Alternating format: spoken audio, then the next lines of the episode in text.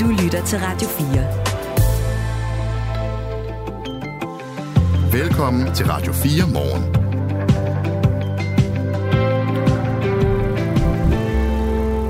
Hvis man nu sidder rundt omkring over morgenmaden og tænker, at Danmark det er sådan et land, hvor alle flytter fra landområderne og ind til de store byer, og det er bare sådan, det er, så er det ikke nødvendigvis hele sandheden om, hvordan det i virkeligheden foregår.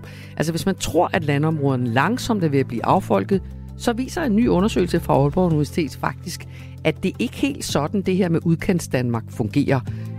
Det kan man høre mere om lidt over 6, hvor jeg taler med forskeren bag den her lidt overraskende undersøgelse.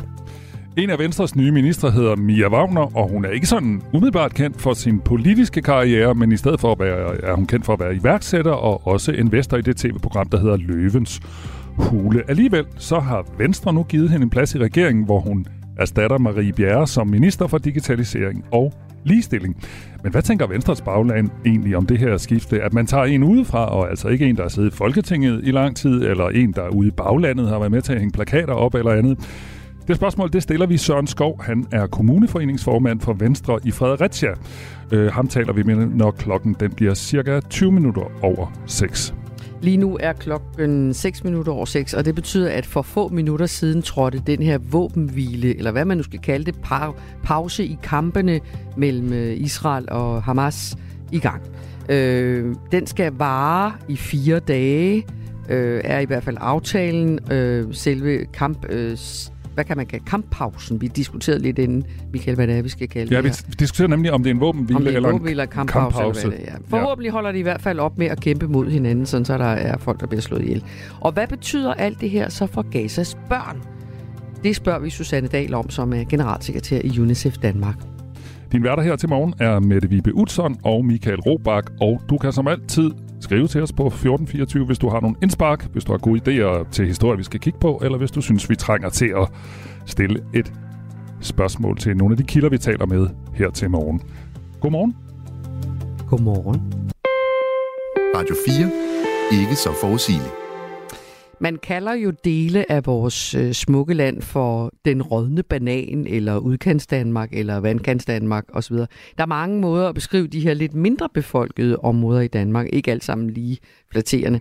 Danmarks yderområder bliver brugt som en eller anden form for politisk kamp også. Det bliver beskrevet som en udørk, som folk nærmest flygter fra i hovedtal. Men en ny undersøgelse fra Institut for Byggeri, By og Miljø, også kaldet BUILD, sjovt nok på Aalborg Universitet, der bliver danskernes valg af bosætning og flyttemønstre så belyst fra nogle nye vinkler. Hvert år flytter omkring 900.000 danskere internt rundt i landet, og det her resultat af undersøgelsen udfordrer faktisk myten om envejsstrøm af borgere, som flytter fra land til by. Godmorgen, Helene Nørgaard. Godmorgen. Det er dig, der står bag den her rapport, seniorforsker på Aalborg Universitet, Institut for Byggeri, By og Miljø, som sagt. Du er en af forskerne bag undersøgelsen. Hvis du sådan lige skal sige i nogle sætninger, hvad det er, I har fundet ud af. Nu har jeg jo allerede løftet sløret for, at det er ikke det, vi tror, det er. Men hvad er det, I har fundet ud af? Jamen altså, vi har fundet ud af, at de her bevægelser af flytninger, de går meget på kryds og tværs i landet. De går fra by til land, og de går fra land til by, som vi hører mest om.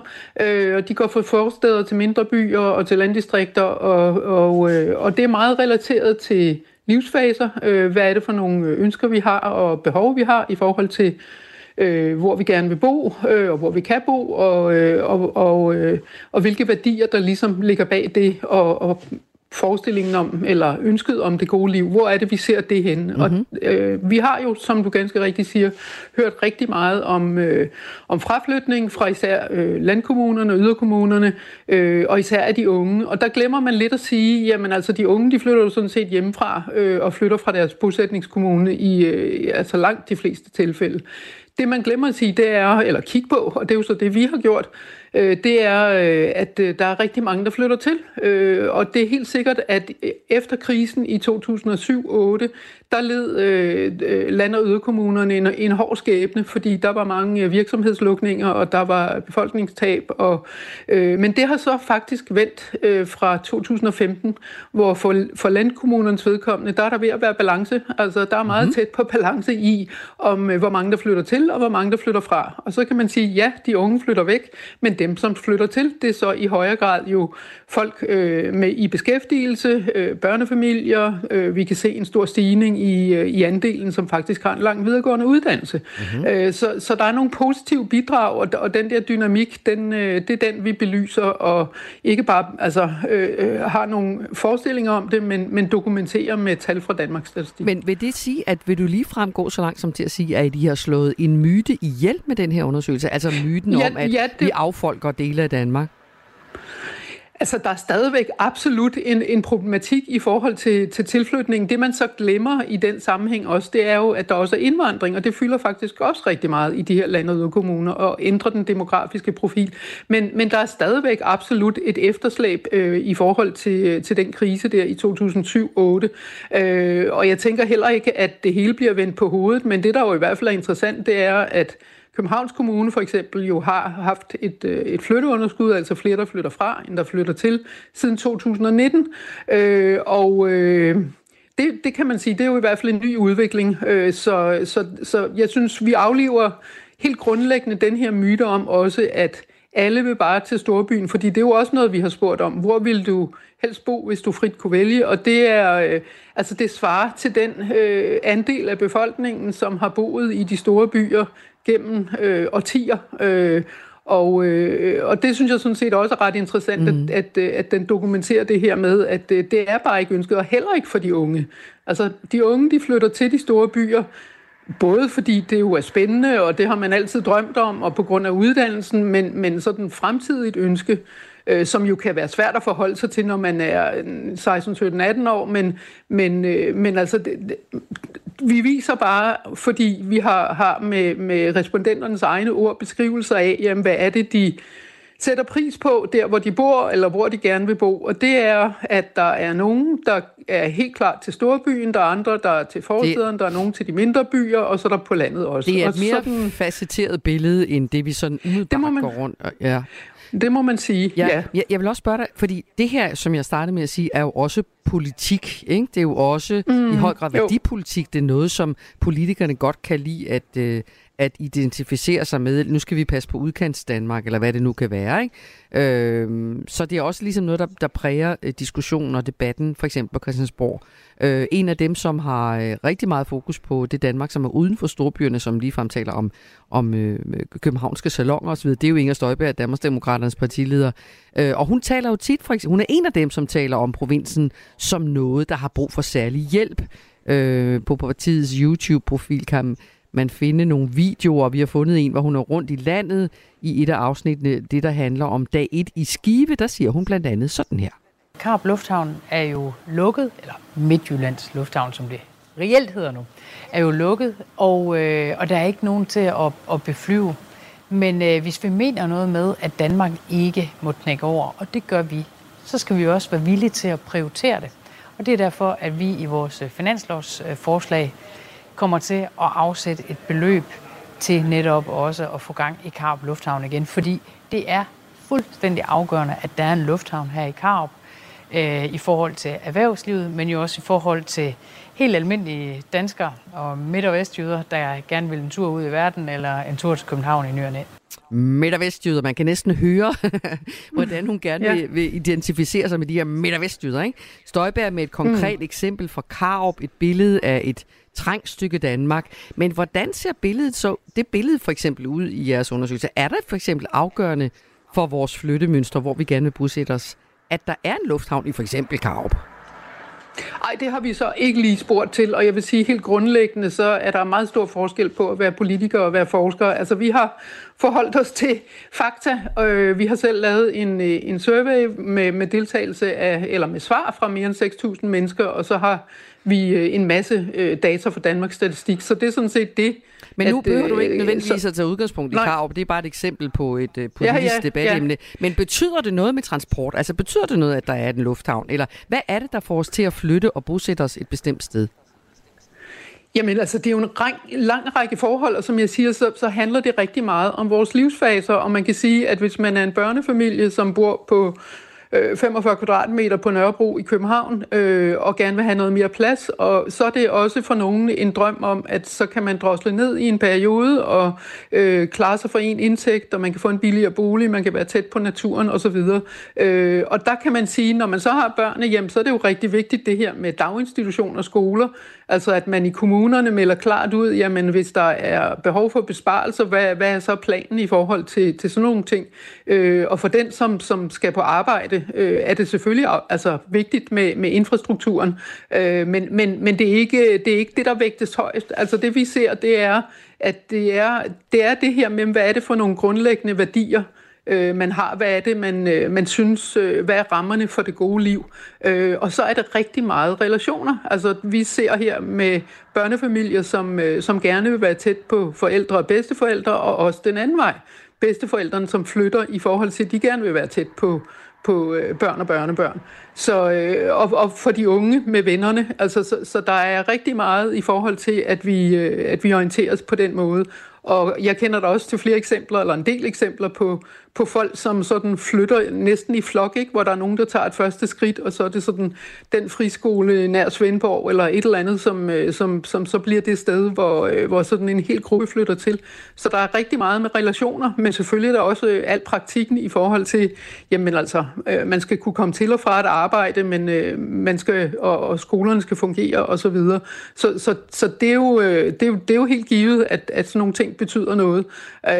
Men vi har, altså kan man sige, haft fokus på det her med by-land sammenhæng, og jeg vil sige, at der er absolut steder, hvor at der er brug for en hjælpende hånd, eller hvor det går rigtig skidt, men det er ikke nødvendigvis den dimension, der hedder by-land.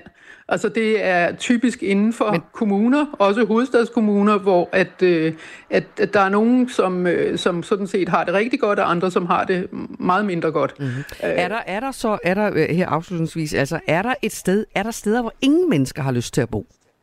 Jamen det tror jeg da helt sikkert. Altså sådan en landsby, hvor der står forfaldne huse, og hvor det er en meget aldrende befolkning, det er jo ikke dem, der trækker nogen til. Så jeg tænker da, at der er steder, som ikke er her om 5 eller 10 år. Men der kan sagtens være en nabolandsby, som så sådan set klarer sig rigtig godt. Tak skal du have, Helene Nørgaard, for at føre os ind i flyttemønstre blandt danskerne. Seniorforsker på Aalborg Universitet, Institut for Byggeri, By og Miljø. Klokken den er 17:06, og dine værter her til morgen er Mette Vibe Utzon og Michael Robach. Det her er Radio 4 morgen. Nu skal det handle om politik. Erhvervskvinden Mia Wagner, der også er kendt fra DR-programmet Løvens Hule, bliver ny minister for digitalisering og ligestilling. Det sker som et led i Venstres ministerrokade, efter at Troels Lund Poulsen i sidste weekend blev ny formand for partiet Venstre. Mia Wagner har ifølge formanden været medlem af partiet i en uges tid, sagde han i går. Og nu overtager hun altså allerede en ministerpost, og det er den ministerpost, som Marie Bjerre har haft indtil nu. Men hvad siger Venstres bagland til den her manøvre? Det skal vi tale om nu. Søren Skov er kommuneforeningsformand for Venstre i Fredericia Kommune. Godmorgen. Godmorgen. Var du egentlig overrasket, da du hørte, at Mia Wagner skulle være ny minister? Ja, yes, det var jeg. Det var ikke sådan lige et kort, jeg havde med i min ministerkabale. Og hvad tænker du så om det?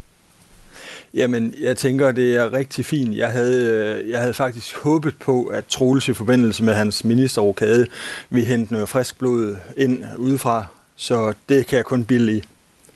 Der er jo nogen, der har snakket om, det hørte jeg i går på News og alle mulige andre steder, det her med, der kunne godt sidde nogen i folketingsgruppen og føle sig en lille smule overset. Altså nu har de siddet, og de har været på valg, og de er blevet valgt og alt muligt andet. Og så kommer der en udefra, der har været medlem af partiet i en uge. Ja, der er ingen tvivl om, at det kommer til at kræve noget fint lederskab af Troels, at han lige får forklaret sig ud af, hvorfor han synes, det var nødvendigt. Men, hvem er det, han skal give en forklaring til, tænker du?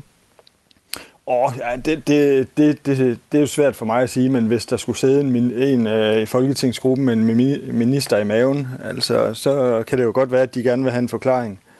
Men jeg kan kun sige, at jeg synes, det er meget, meget fornuftigt i den situation, Venstre står i lige nu, at vi måske får lidt frisk input ind udefra. Mm. Du er jo fra det såkaldte bagland, som er sådan en størrelse mest af alt, som også journalister bruger. Men kunne man ikke også have valgt en fra baglandet? Jo. En dygtig borgmester, eller? Jo, det kunne man da sagtens. Det er der ingen tvivl om. Det kunne man sagtens. Men nu blev det Mia Wagner, og hun har som sagt været medlem af partiet i en uge. Ja. Er det nok til at gøre sig fortjent til en ministerpost? Jamen altså, det er det, og jeg synes jo ikke, det er første gang, at der er nogle partier, der laver sådan en ting her. Altså, det er jo ikke noget nyt, og jeg synes ikke partimedlemskab skal afgøre, altså anciennitet, at det skal afgøre, hvornår man har fortjent en ministerpost. Jeg synes, det skal være ens evner, og hvornår man lige præcis har brug for det her menneske til at gøre det godt for Venstre. Jeg er helt tryg ved Mia Wagner. Hun kommer ud af en god borgerlig, liberal familie, så jeg er ret sikker på, at hun har de rigtige holdninger, og at hun er klar til at arbejde for Venstres bedste.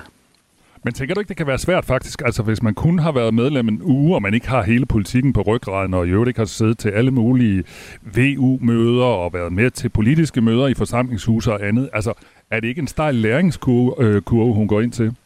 Jo, det er det, men det tror jeg måske lige præcis også er en af hendes helt store styrker lige nu, at hun er en ikke-politiker. Fordi det tror jeg lige præcis er noget af det, vi har brug for at bryde det dødvande, vi havnet i Venstre. Altså, det er jo ligesom om, at ligegyldigt hvad vi har gået ud og sagt, så har vælgerne ikke opfattet det særlig positivt. Så jeg tror virkelig, vi har brug for at sende nogle nye ansigter ud i frontlinjen og fortælle historien.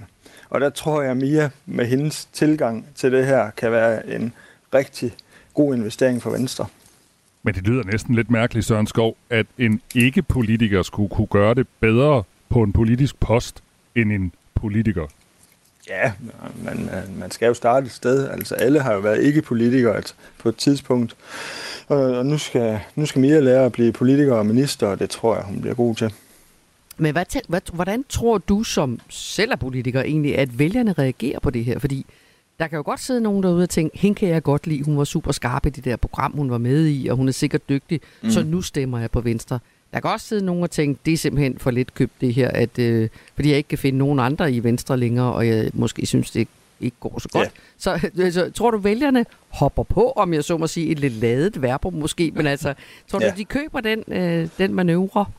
Ja, det er mega spændende, og det glæder jeg mig rigtig meget til at finde ud af. Jeg håber det jo, men jeg vil sagtens købe ind på, at det kan gå begge veje. Okay. Det kan gå begge veje. Det er et sats, men men det er det. Selvfølgelig er det det, når man henter et uprøvet menneske ind og sætter hende i et... vigtige ministerier, altså både digitalisering og ligestilling er jo to vigtige områder, så kan det godt være, at der er nogle kommentatorer, der synes, det er lidt usynlige ministerier, men jeg synes jo, det er vigtige områder. Vi taler med Søren Skov, som er kommuneforeningsformand for Venstre i Fredericia Kommune, og vi taler om det her med, at Mia Wagner er blevet ny minister. Søren, du har fået en sms fra en lytter, der hedder Daniel. Han skriver sådan her: Godmorgen, hvorfor skal Marie ikke fortsætte sit arbejde i regeringen? Havde det været i... hvad står der? Så, hvis det havde været alle andre steder, så havde fagforeningen blandet sig, hvis hun var blevet erstattet af nogen uden grund. Jeg synes, det er helt grotesk, at man ikke benytter folkevalgte i regeringen. Jeg bliver så træt af, hvordan Folketinget er skruet sammen. Forstod du, hvad Daniel skriver? Jeg læste ikke sådan snorlig op. Nej, det er helt okay. Jeg kan sagtens forstå pointen. Og, det er jo... jeg kan sagtens forstå, hvad det er, lytteren han siger, men det er jo nogle gange den mulighed, man har, at man kan gå ud og hente folk udefra. Det er der jo også nogle af vores kollegaer i regeringen, der benyttede regeringsdannelsen til for et års tid siden at hente noget ude for deres folketingsgruppe. Mm. Venstre satte i går navn på tre nye minister som en del af den her ministerrokade. Regionsrådsformand i Syddanmark, Stefanie Lose, bliver økonomiminister, mens Morten Dahlin bliver minister for by- og landdistrikter, kirkeminister og minister for nordisk samarbejde. Og vi taler lige nu om... Mia Wagner, og hun erstatter altså Marie Bjerre, der ikke længere skal være digitaliserings- og ligestillingsminister. Det betyder et farvel til Marie Bjerre, som jeg troede var sådan en rising star, eller en kommende kvinde i jeres parti. Hvad tænker du om, at hun forlader regeringen? Ja, altså... Det synes jeg er synd. Altså, det gør jeg virkelig, og det synes jeg både for Maria og for Louises vedkommende, at det er rigtig, rigtig synd. Men altså, vi kan jo desværre ikke gå til Mette Frederiksen og sige, at vi er i en situation, hvor vi skal bruge nogle flere ministerposter. Og jeg kan godt forstå, at Troels har et behov for at sætte hans eget hold, når han lige er blevet valgt som formand. Mm. Det kan jeg godt. Og det er jo svært at kende bevæggrunden for, hvorfor han lige vælger at fjerne Marie og Louise frem for nogle af de andre. Men det har han jo nok en dybere bevæggrund for. Men der for hverken Marie eller for Louise er det her jo afslutningen på deres politiske karriere. De skal jo ned og have nogle vigtige arbejdsopgaver i vores folketingsgruppe, og den har jo i den grad også brug for at få noget mere bredde og noget mere diversitet. Så at de to kommer derinde nu, det kan forhåbentlig også være med til at gøre arbejdet lettere i Venstres folketingsgruppe. Der er en af lytterne her, som skriver til os, Carsten Nørlund, han skriver, godmorgen til jer, at hente nye ministre ind udefra, som ikke er folkevalgte, er en stor uskik. De er jo ikke valgt af folket. De burde finde nogen i partierne, der sidder i Folketinget, valgt af folket. Udemokratisk kan vi godt kalde sådan et stunt. Apropos det, vi talte om for et øjeblik siden. Ja. Altså, og man kan vel også godt sige, nu tager de så de udskifter to kvinder med en anden kvinde, kan man på sin vis godt sige, det regnstykke måske ser sådan ud, ikke? To kvinder ryger ud. Lose kommer også ind, jo. Ja, så kommer Lose kommer ind. Ja, det er rigtigt. Så det går i og for sig op. Men nu tænker jeg mere på det her med Mia Wagner. Hun er jo også kvinde, men hun er jo så et kendt ansigt, som vi også har etableret. Men omvendt så var sådan en som Marie Bjerre vel et godt eksempel på nu har vi lige talt om udkantsdanmark og alt det her mellem by og land og sådan nogle ting. Var det ikke lige præcis det, hun var et godt eksempel på for Venstre? Altså, hun var folkevalgt, og hun var valgt uden for Christiansborgs mure, om du vil. Jo, det var hun. Det er helt sikkert. Jeg håber også, der bliver plads til Marie Bjerre igen på et kommende ministerhold. Men det er jo nogle gange sådan, at en gang imellem koster det bønder at spille skak, som man siger, ikke? Altså, ja. Ministerbunde i det her tilfælde. Ministerbunde. Ja. Vi taler med Søren. Ja, men altså...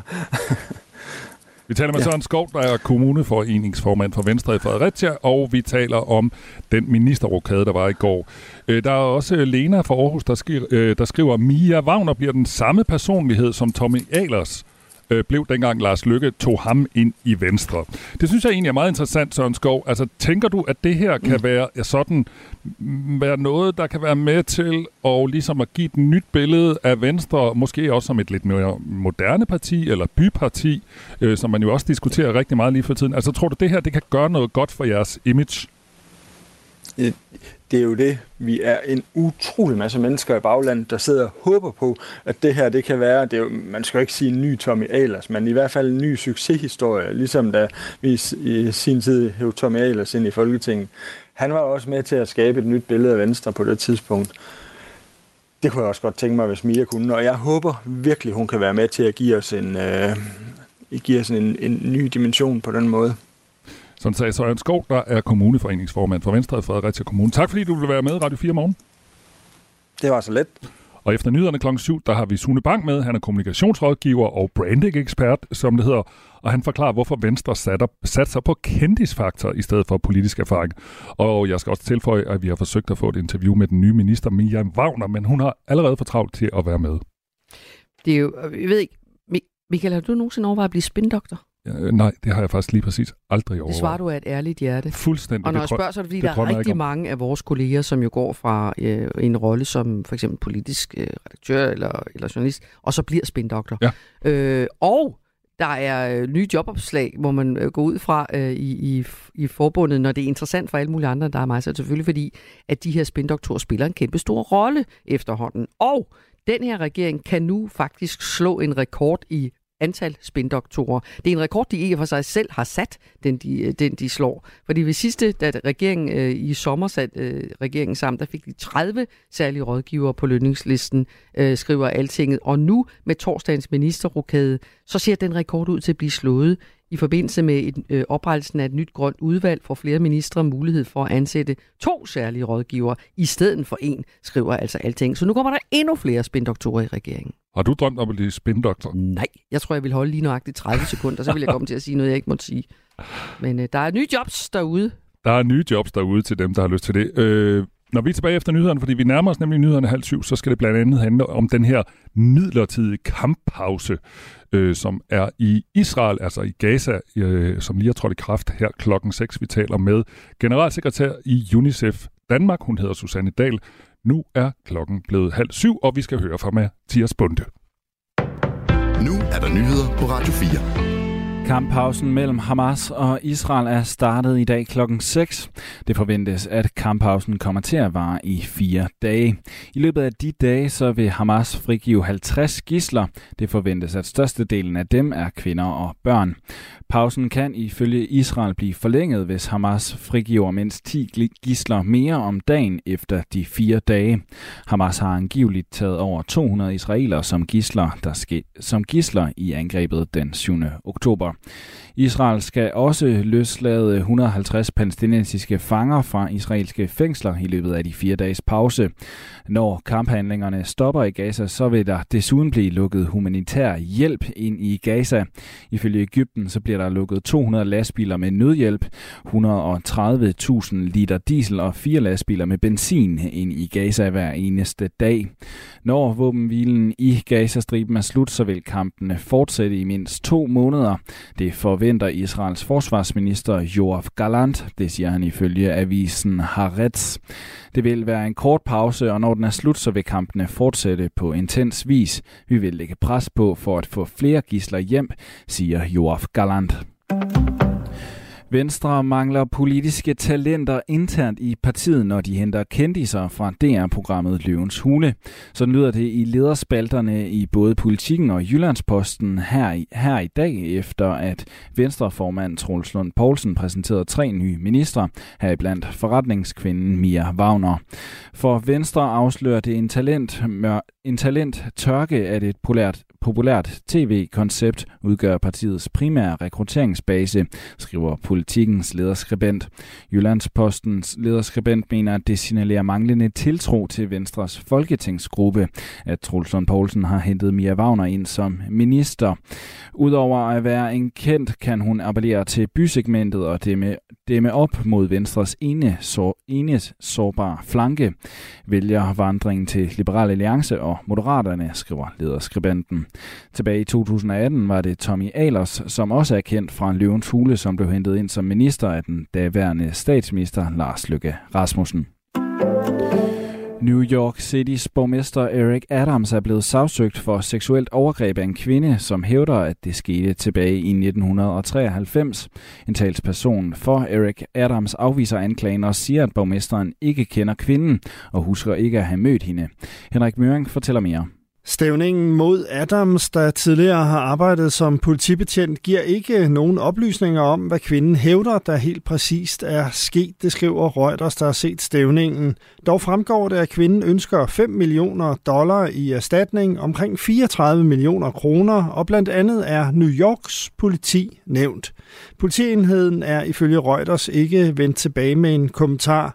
Eric Adams er en af de seneste kendte personer, der er blevet beskyldt for seksuelle overgreb. Andre kendte navne tæller forsangeren for rockbandet Guns N' Roses, Axl Rose.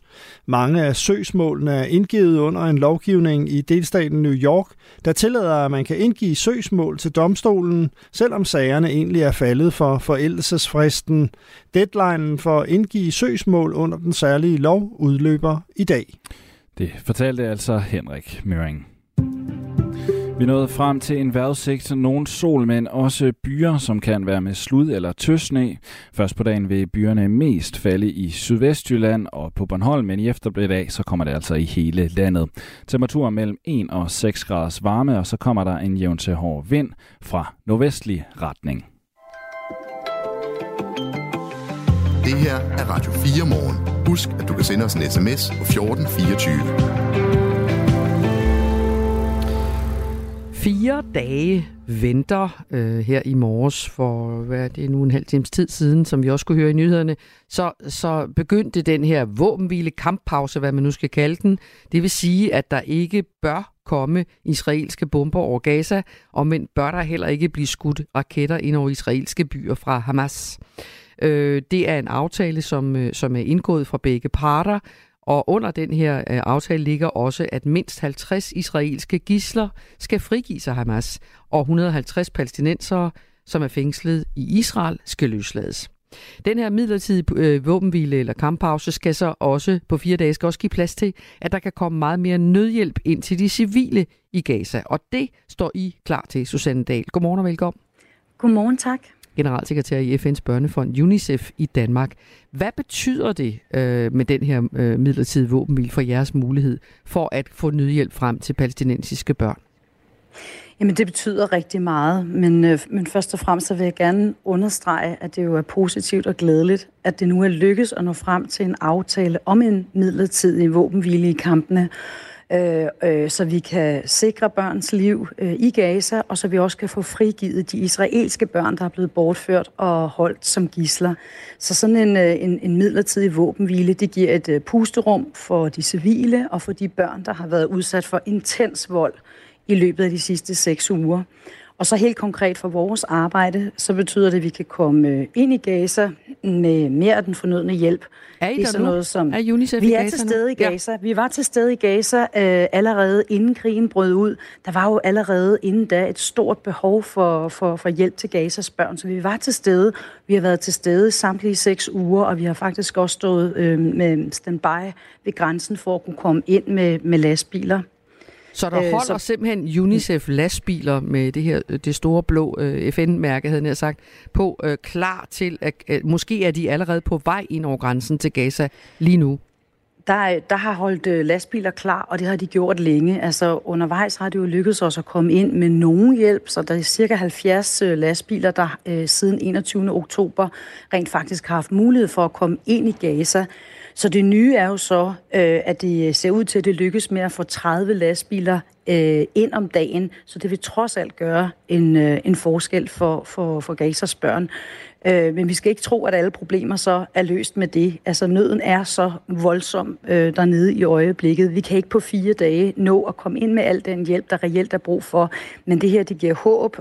Det giver en mulighed for overlevelse for de mange, mange børn, der hver eneste dag bliver slået ihjel, så længe kamphandlingerne fortsætter. Nu sagde jeg det, som vel egentlig må betragtes som din øverste chef, FN's generalsekretær, kan man ikke godt sige det sådan? Antonio Guterres, han sagde jo allerede i begyndelsen af november, at Gaza er ved at blive en kirkegård for børn. Det fortæller jo noget om alvoren. Siden er dødstallene jo kun steget de seneste fra de palæstinensiske myndigheder, som er kontrolleret af Hamas, men som jo alligevel passer nogenlunde med, hvad I også siger. Det er jo, at omkring mindst 14.000 børn er døde, siden Israel gik i krig mod Hamas efter terrorangrebet her den 7. oktober. Ifølge de palæstinensiske myndigheder er det 5.840 børn, der er blevet dræbt. Og det FN's tal, hvis man interesserer sig for tal, det ligger på nogenlunde det samme dræbte børn i Gaza. Det er jo helt skrækindjagende det her. Og nu siger du det her med selve nødhjælpen. I har medarbejdere i Gaza. Men hvad, jeg kan ikke lade være med at tænke på, altså de må jo være dybt traumatiserede, de børn, som overlever det her.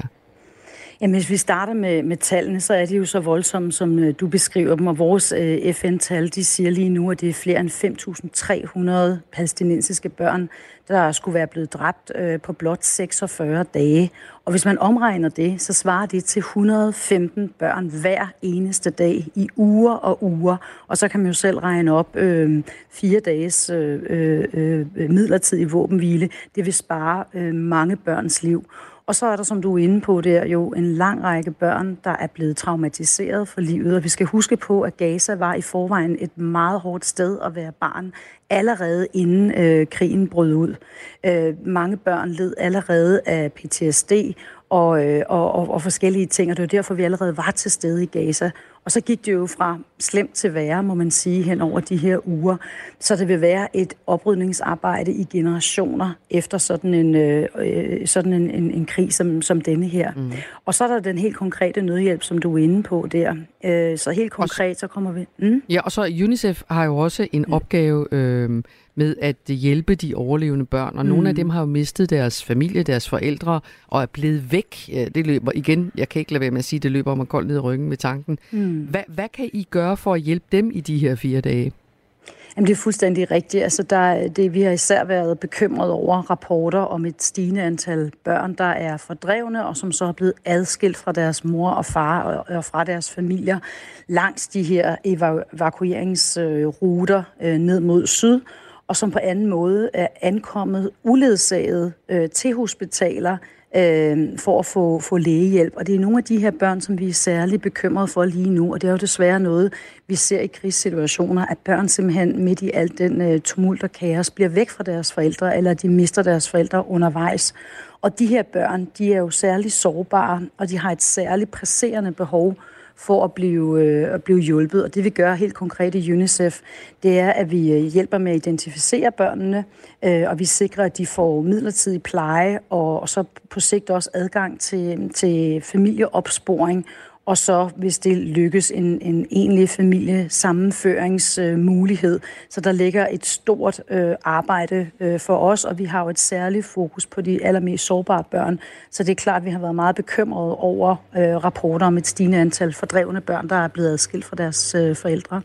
Så sidder der jo også en masse børn i Israel. Nogle af dem er direkte påvirket af, hvis de er familiemedlemmer til nogle af de gidsler, som Hamas tog under terrorangrebet her, men også, kunne man tænke, alle mulige andre børn er vel påvirket også af den her situation og bange sikkert. Hvad er UNICEF også til stede for dem? Jamen, UNICEF er jo med børnenes stemme og børnenes nødhjælpsinstitutioner og organisation, så det er jo, vi stiller os på børnenes side. Også på børn, de børn, der er gidsler, tænker jeg også på, ikke? Vi hjælper, ja, også de israelske børn, der ulykkeligvis er taget som gidsler, så vi hjælper alle børn. Vi er ikke på nogen side andre end på børnenes, og derfor så arbejder vi altid ud fra børns behov, og det mandat, vi har fået fra FN og i international lov, baseret på børnekonventionen. Og det er jo derfor, at vi insisterer på, at børn er børn, uanset hvem de er født af, og hvor de bor rent geografisk. Og der er intet barn, der skal lide på grund af de voksnes krig. Men det er jo desværre det, vi oplever på begge sider lige nu. Men vores hvad kan man sige, helt konkrete opgave, den retter sig i høj grad mod Gaza i øjeblikket. Og det er jo, fordi Israel, det er jo et højindkomstland. Så det vil sige, der er en nødhjælpsindsats fra UNICEF simpelthen ikke efterspurgt af myndighederne på nuværende tidspunkt. Men vi har selvfølgelig et blik for, at det her er jo traumatiserende. Det er jo traumatiserende at opleve, og det er traumatiserende at være i en gidseltagning, og at følge det, hvad kan man sige, på sidelinjen undervejs. Ja. Nu ser vi, hvordan det kommer til at gå her i løbet af dagen i dag og de næste par dage i forhold til, om kamphandlingerne er indstillet eller ej. Jeg kan sige, der er allerede nu meldinger om nogle sirener, som advarer mulige raketangreb i Israel. Men det er jo ikke sikkert, det er mere. En del af håbe og bede til, at den her våbenhvile rent faktisk kan gennemføres de næste par dage, så I kan komme i gang med jeres arbejde. Tak skal du have, Susanne Dahl. Tak. Generalsekretær i UNICEF Danmark. Mirko, tror du, jeg på de næste 55 minutter kan blive omvendt til at blive sådan en rigtig Swiftie, ligesom dig? Jeg tror ikke, vi har brug for 55 minutter. Only in America er Danmarks eneste program dedikeret udelukkende til amerikansk kultur. Er det nu, at vi sætter Crime and Ripper på? Ja, det tror jeg ikke, vi skal gøre, fordi... Er den sang blevet cancelled, eller hvad? Hver uge opdaterer Frederik Dirk Skotlib og Mirko Reimer Elster, der på det vigtigste, vildeste og mest vanvittige fra Guds eget land. Det tror jeg, det kommer til at ske. Altså, jeg tror, at Justin Timberlake er blevet toxic. Lyt til Only in America i Radio 4's app, eller der, hvor du lytter til podcast. Radio 4. Ikke så forudsigeligt. Og lige nu der lytter du til Radio 4 Morgen, og nu skal det handle om forurening, for Hemmark Strand på Als i Sønderjylland er så forurenet, at der samlet skal graves 70.000 kubikmeter jord op fra stranden og fra havbunden, og det bliver en dyr affære. Prisen for det samlede arbejde forventes at ligge i omegnen af 350 millioner kroner, dobbelt så dyrt, som man havde regnet med i Region Syddanmark. Og kort sagt så handler det om, at stranden blev brugt til deponering af lossepladsaffald og afbrænding af industriaffald tilbage i 50'erne og 60'erne. Og det har betydet, at det her område er forurenet med oliestoffer og klorede opløsningsmidler. Omfanget af forureningen er blevet kortlagt af flere omgange, og det bliver kun værre og værre for hver undersøgelse, man laver. Det fortæller Poul Erik Jensen. Han er socialdemokratisk medlem af Regionsrådet i Region Syddanmark, og så er han også formand for Regionens Miljøudvalg. Hvis vi nu tager Nordals og Hemmark Strand, som jo er Lillebælt, så har den forurening, som er efterladt der, viser at være betydeligt større end oprindeligt antaget. Vi har også været i en situation, hvor forureningen er ude i Lillebælt, og det betyder, at vi skal have inddæmmet to store områder, og der skal så bygges nogle dæmninger, og for at det ikke skal være løgn, så er havbunden også blød, så der skal altså være ekstra forstærkning til de her dæmninger, hvis de skal holde til vandtrykket ude for Lillebælt, så vi kan holde området tør. Og det er altså noget af det, der spiller ind. Det er et kæmpestort projekt, også entreprenørmæssigt. Så det er klart, det kommer til at koste penge. Sådan sagde altså Poul Erik Jensen, som er socialdemokratisk medlem af regionsrådet i Region Syddanmark, og han er også formand for Regions Miljøudvalg. En stor del af den her forurening, den skyldes kemikalieaffald fra Danfoss, og da Sønderjyllands Amt, som det hed dengang, undersøgte området for 30 år siden, så vurderede man, at man ikke kunne drage Danfoss juridisk til ansvar for den her forurening. Der er jo ikke nogen miljølov på det tidspunkt, hvor forureningen er sket, og så bliver de grupperet som herreløse forureninger. Så kan man så sige, at hvis der er en virksomhed, som stadigvæk er eksisterende, og som i og for sig har været med til forureningen, så kunne der måske være et moralsk ansvar, men rent juridisk, der er der ikke noget ansvar. Det er skatteborgerne, der hænger på den. Og grunden til, at hele projektet bliver dobbelt så dyrt som først antaget, det skyldes blandt andet, at de første beregninger simpelthen var for optimistiske. Også fordi omfanget af forureningen er så stort, kommer det nu til at koste mindst 350 millioner kroner, fortæller Poul Erik Jensen. Den anden årsag er, at der er blød havbund. Og det betyder, at dæmningerne, der skal bygges for at inddæmme området, skal have en betydelig større styrke for at ikke skvatte sammen. Så det er den anden årsag. Den tredje årsag, det er, at grundvandet står højt, og det vil sige, når man har inddæmmet området, så risikerer vi, at der så kommer vand op, grundvandet trænger op i stedet for. Så det er også en væsentlig parameter der. Og det sidste, det er jo, vi har jo haft lidt inflation i Danmark, også internationalt, og det har desværre også spillet ind på priserne. Så det ene med det andet er årsag til, at prisen den er blevet fordoblet.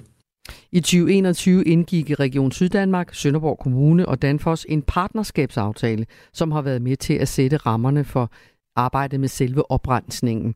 Danfoss bidrager med 25 millioner kroner til oprensningen på Hemmark Strand, er det hedder, Michael? Det tror jeg, det hedder. Ja. Og resten, det skal så betales af skatteyderne. Det foregår via midler, der kommer fra staten, og det er så Folketing og regeringen, der skal være med til at finde de penge. Så er det regionerne, der administrerer det. Hvor er det, vi skal bruge pengene? Og der er man i gang i øjeblikket i forbindelse med Harboøre Tange og Høfde 42. Vi håber også at kunne få Hemmark Strand med i forløbet her. Og sådan fortalte altså Poul Erik Jensen, som er socialdemokratisk medlem af Regionsrådet i Region Syddanmark og formand for regionens miljøudvalg. Du lytter til Radio 4. Mike Fonseca er et navn, de fleste kender, modsat før sidste weekend, hvor han var et relativt ukendt folketingsmedlem for Moderaterne. Men nu har mange derimod en mening om ham, og hvorvidt hans forhold til en 15-årig pige er passende eller ej. Vi har her på Radio 4 Morgen sat os for at undersøge, hvor ungdomspartierne stiller sig i den her sag. Og vi har rakt ud til samtlige af landets 12 ungdomspartier, og vi har talt med de 9 af dem, og dem vi har talt med, de tager alle entydigt afstand fra Mike Fonsecas relation til den 15-årige pige. Sara Abildskov er næstforperson i Rød Grøn Ungdom, som er et ungdomsparti, der samarbejder med Enhedslisten. Godmorgen. Godmorgen. Vil du starte med at fortælle, hvordan den her nyhed om den 28-årige Mike Fonsecas forhold til den 15-årige pige blev sådan modtaget i Rød Grøn Ungdom? Ja, altså den blev modtaget med væmmelse. Det er ikke noget, vi sådan har haft en stor sådan intern debat om. Der er meget sådan entydig en stemning af, at vi taler om en mand, som har misbrugt sin position eller misforstået sin position, som altså i det mindste, og at der er tre forskellige ligesom, lag af skæve magtforhold her. Der er noget med køn, og der er noget med alder, og der er noget med position, og at Fonseca ligesom som en del af den lovgivende forsamling slet ikke har den analyse, og ikke angrer, og ikke ændrer adfærd. Det er uansvarligt, og det er problematisk, og det er ikke mindst enormt ynkeligt. Hvad er det skæve forhold i forhold til køn? Jamen, når der er altså en voksen mand, der kigger på en ung pige, altså nu har jeg jo selv været en 15-årig ung pige, det har jeg selv en erfaring af, og i den alder, der er der noget med ældre mænd, og noget med, eller ældre fyre, og noget med magt og sådan noget der er mega spændende, og når en mand ligesom udnytter det, så har vi et stort problem. Mike Fonseca, han blev smidt ud af Moderaterne, som følger deres interne adfærdskodex, men han har jo ikke gjort noget ulovligt. Nej, altså man kan sige, det der er med den seksuelle lavalder, som er det, der bliver hentydet til, når der vi snakker om, hvorvidt det her forhold det er lovligt eller ej, så er den jo sat i verden. Altså vi har en seksuel lavalder, der hedder 15 år i Danmark, og den er jo lavet sådan, så unge mennesker kan have sex med hinanden, og så unge mennesker kan udfordre det med hinanden. Det er jo ikke lavet til, at ældre fyre i slutningen af 20'erne, eller i starten af 30'erne, eller politikere, eller nogen som helst andre voksne mænd, kan have sex med unge piger. Det synes jeg er moralsk fuldstændig forkasteligt, og det at misbruge en lovgivning. Og jeg synes, at hvis ens bedste forsvar for ens forhold, det er, at det er lovligt, eller at man har forældrenes samtykke, så har vi et stort problem. Men synes du så, at man skulle lave lovgivning om, så man for eksempel sagde, at mennesker over 18 år må ikke gå i seng med mennesker under 18 år? Altså, nej, det synes jeg ikke, fordi jeg synes også, altså jeg synes ikke, der er noget ligesom forkert i en, lad os sige, en 17-årig og en 18-årig, der er kærester med hinanden og har sex med hinanden. Men voksne mennesker har et ansvar for ikke at kigge på unge piger og tænke, mums, det handler jeg lige på. Altså, vi bliver jo nødt til som voksne mennesker at opføre os voksent og opføre os ordentligt. Og det, man kan jo ikke lovgive sig til ordentlig adfærd, men jeg synes, at Mike Fonseca skal kigge indad, og jeg synes også, at den her piges forældre skal kigge indad. Men det er jo meget nemmere at forholde sig til lovgivning end sådan moral, som er jo sådan meget forskellig. Det kan man jo også se. Altså, de fleste synes jo måske, at Mike Fonseca, at det, han har gjort, ikke er i orden, men man ser jo også og møder jo også folk, der synes, at det er lovligt, så hvad er problemet? Altså, ville det ikke være nemmere at lave lovgivning, end ligesom at komme med sådan en eller anden slags moral, som jo er sådan lidt elastik i metermål? Vi kan jo ikke lave en ny lovgivning, hver gang en politiker opfører sig uforsvarligt. Det mener jeg ikke, vi skal. Men jeg synes, at voksne mennesker skal være voksne mennesker og tage ansvar og ikke gå i seng med børn. Jeg kan ikke lade være med at tænke på den 15-årige pige, og det er jo under omstændigheder sikkert virkelig vildt rædselsfuldt for hende lige nu at blive diskuteret, som vi også gør her. Ikke? Altså, fordi så er der ikke også et eller andet i, at det er, at offer, man risikerer at offergøre en pige på 15 år, som måske, jeg taler sådan, du ved, jeg aner jo ingenting om det, men måske føler, at hun ved nøjagtigt, hvad hun gør. Altså, du er jo selv yngre end jeg er i hvert fald, ikke? Altså, ja. Kan der også være en situation, hvor man simpelthen kommer til at gøre nogen uret, fordi de i virkeligheden er udmærket klar over, hvad de gør, og føler sig fuldstændig i stand til selv at afgøre, om det der er okay, når man er 15 år? Ja, altså, nu har jeg jo også selv haft den erfaring af at være en 15-årig pige, som jeg også sagde tidligere, og der er noget med magt, der er spændende der, og der er noget med ældre fyre, der er spændende der. Det har både jeg selv oplevet, det har mine veninder oplevet, og da jeg gik i folkeskole, så var det lidt sejt, hvis der var nogle ældre fyre, der kiggede på en. Og det er der ikke noget forkert i. Hun har ikke gjort noget forkert. Mike Fonseca har gjort noget forkert ved at udnytte, at en ung pige synes, at det her det er spændende. Fordi det handler jo også om, hvad så når det går galt? Hvem har så kortene på hånden. Altså når hun starter, det kan være, at hun starter på en ungdomsuddannelse lige om lidt, og så finder hun ud af, okay, der er faktisk fyre på min egen alder, som også er meget søde, og det kan være, at det her forhold, det går i stykker. Hvem er det så, der har kortene på hånden? Hvem har mulighed for at hænge hvem ud i medierne? Hvem har ligesom overhånden her? Og der er det jo helt tydeligt, at der er et enormt skævt magtforhold mellem en 15-årig pige og en voksen politiker. Det er ikke hende, der har gjort noget forkert. Det er Mike Fonseca, der ikke er sit ansvar bevidst. Vi har som sagt rakt ud til samtlige af landets 12 ungdomspartier, og vi er kommet i kontakt med 9 ud af de 12, og de tager alle entydigt afstand fra Mike Fonsecas relation til den 15-årige pige. Blandt andet så lyder det fra Simon Fendinge Olsen, som er landsformand i Liberal Alliance. Jeg synes ikke, det er lovgivningen, der er noget galt med. Det er Mike. Men ud af de 9 ungdomspartier, vi har været i kontakt med, så mener 7, at man ikke skal stramme i lovgivningen for at undgå lignende situationer fremover. 2 partier er derimod ikke afvisende overfor, at man skal gå ind og stramme lovgivningen. Det er Danmarks Demokraternes Ungdom, som er i dialog med moderpartiet om det. Og det andet, det er Konservativ Ungdom. Christian Holst Vigelius er landsformand for Konservativ Ungdom. Godmorgen. Godmorgen. I er ikke afvisende for, at man kunne gå ind og kigge på lovgivningen på det her område. Hvordan havde du forestillet, at man kunne gøre det sådan helt konkret? Ja, det må jeg indrømme. Det synes jeg er svært at svare helt konkret på. Altså, jeg må indrømme, jeg synes, det er en totalt absurd situation.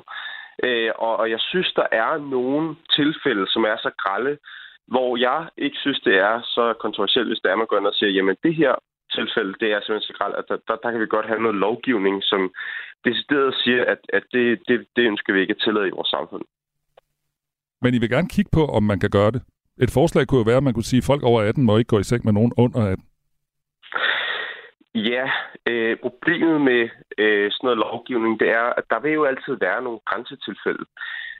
Og der synes jeg også, man skal være lidt åben over for at sige, jamen eksempelvis, som Sara også sagde tidligere, så hvis nu der er en 18-årig, der er sammen med en 17-årig, skal det nødvendigvis være ulovligt?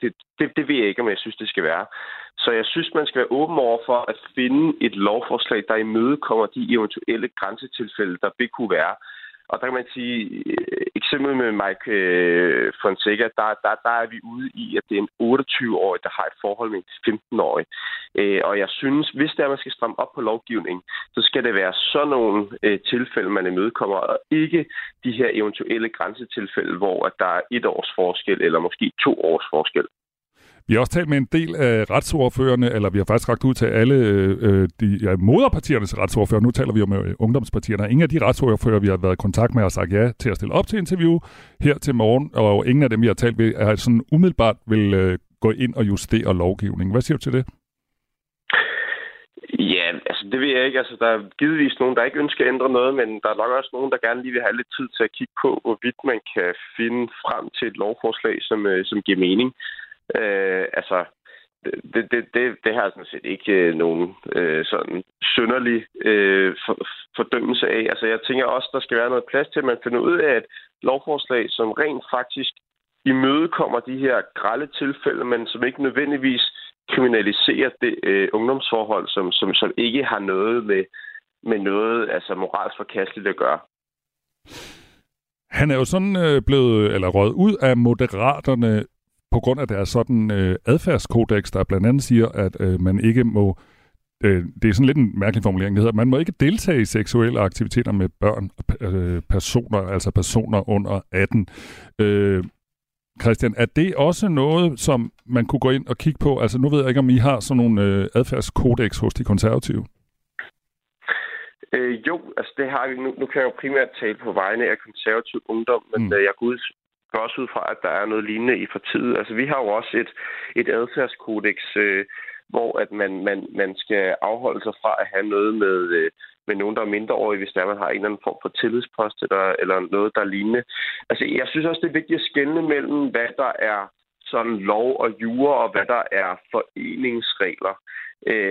Men altså, grunden til, at jeg siger, at vi i konservativerne ikke er afvist over for at vise noget lovgivning, det er, fordi jeg synes, at her har vi at gøre med et eksempel, hvor Mike Fonseca, han er 28 år gammel, som er sammen med en 15-årig. Og der må jeg bare sige, altså der er vi et eksempel, som Jeg tror stort set alle i samfundet er enige om, at det er moralsk forkasteligt. Hvis vi kan lave noget lovgivning, som undgår, at der er nogle stakkels piger, der ender i sådan en situation, jamen så synes jeg ikke, man skal være afvisende over for det. Jeg synes bare, det er vigtigt også at være opmærksom på, at man ikke skal gennemføre noget lovgivning, som risikerer at kriminalisere nogle unge, som er et fuldstændig harmløst forhold.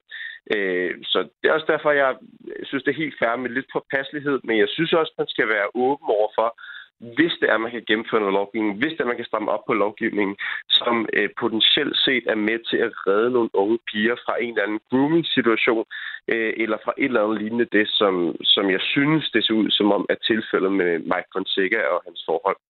Sådan sagde Christian Holst Vigelius, der er landsformand for Konservativ Ungdom. Tak skal du have. Selv tak. Også tak til dig, Sara Abildskov, som er altså næstforperson i det, der hedder Rød Grøn Ungdom, som er tilknyttet Enhedslisten. Selv tak. Vi nærmer os klokken bliver 7 med det. Mm-hmm. Og efter klokken 7, så skal vi snakke mere om Mia Wagner, som altså er blevet ny minister. Men nu er klokken 7. Du har lyttet til en podcast fra Radio 4. Find flere episoder i vores app, eller der, hvor du lytter til podcast. Radio 4. Ikke så forudsigeligt.